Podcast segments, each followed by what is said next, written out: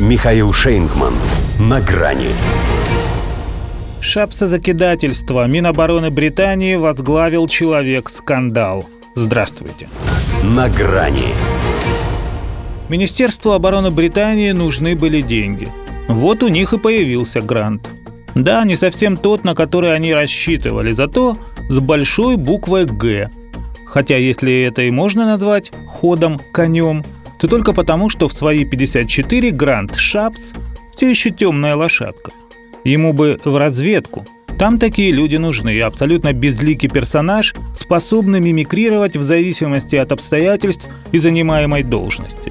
Даже здесь многие не знали о его существовании, хотя в политике 20 лет. Еще у Джеймса Кэмерона ходил в министрах без портфеля и дошел до сопредседателя консервативной партии. Его, правда, довольно скоро попросили – за полное безразличие к проблеме издевательств среди Тори, когда один из молодых членов покончил с собой. Вернулся он в правительство уже при Борисе Джонсоне, с тех пор и не выводится. Министерство обороны у него уже пятое.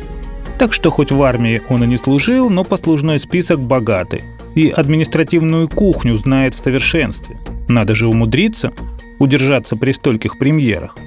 Впрочем, при всех его талантах и этапах большого пути на новом месте ему придется вспомнить то, с чего начинал. А начинал он с продажи копировальной техники. Техника копирования от него и потребуется, чтобы косплеить ненависть к России. И уже не опасаясь, что его накажут за нарушение авторских прав, как было в 2012 когда Google внес за это в черный список 19 бизнес-сайтов, разработанных его компанией. Вообще скандалы – это прям его – Потому и в разведку с ним не каждый пойдет.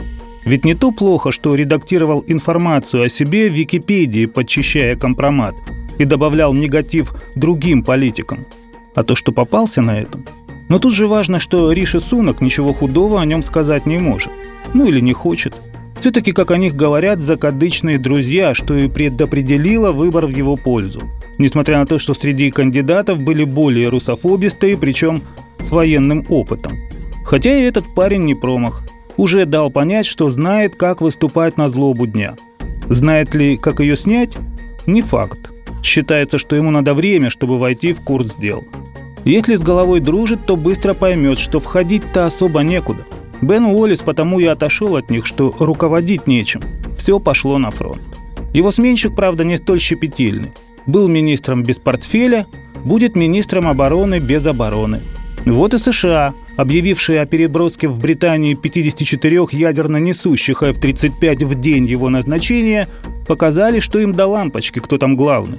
И не только в военном ведомстве.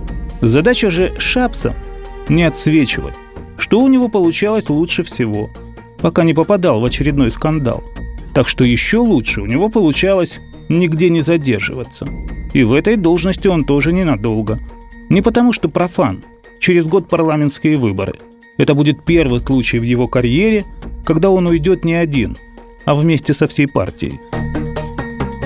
До свидания. На грани с Михаилом Шейнгманом.